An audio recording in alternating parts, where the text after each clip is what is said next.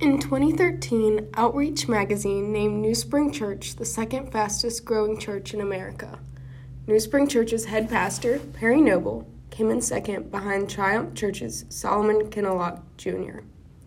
I was 11 years old in 2013, and I heard the news the day after the report came out.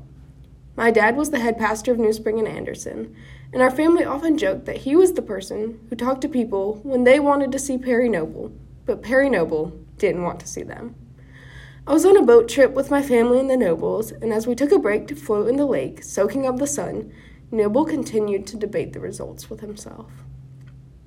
I should call him, right? You think I should call him, right?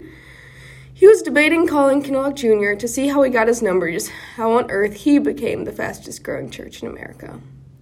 I saw New Spring Church worshiping God and numeric accolades until I thought they were synonymous.